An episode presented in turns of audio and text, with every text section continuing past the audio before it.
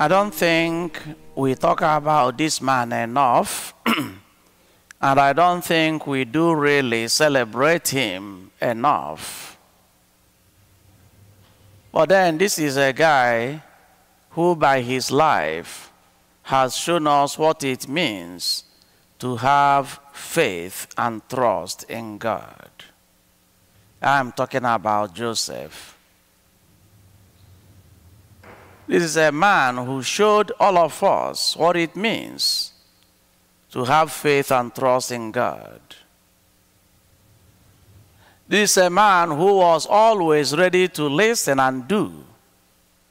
Listen and do whatever he was asked to do because he trusted God.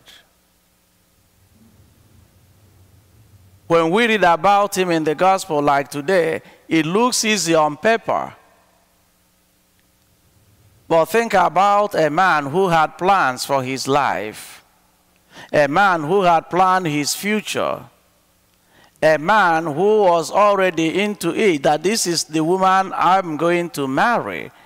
And maybe in his head, he had already calculated we're going to have about three or four kids. We're going to make life really good for both of us. He had already set all his plans, waiting for the day that he would take his wife into his home. And lo and behold, this woman was pregnant, not for him. Very simple on paper, but for all men here, think about it. He was a righteous man. But then he showed how much he trusted God. That the moment the angel came to him in dream and said, Take this lady, the child she is having is the child of the Holy Spirit. Joseph woke up and took Mary into his home, changed all his plans, abandoned all his dreams, took a sharp turn from where he thought he was going to be because he trusted God.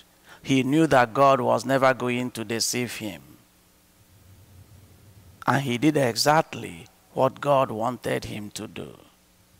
A man of faith. A man who has shown us what it means to have that faith and trust in God. God's plan for us is maybe different from our plans for ourselves. How many times do we really listen? And when we listen, how many times do we really commit ourselves to changing our plan in order to follow the plan of God? Joseph did exactly that. And his life never became the same. As we prepare for the coming of our Savior, as we are getting to the last lap of our preparation, may we reflect on the life of Joseph.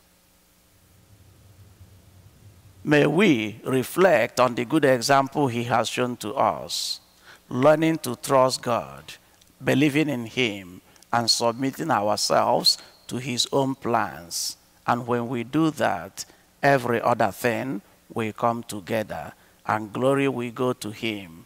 Salvation will definitely be ours. In the name of the Father, and of the Son, and of the Holy Spirit. Amen.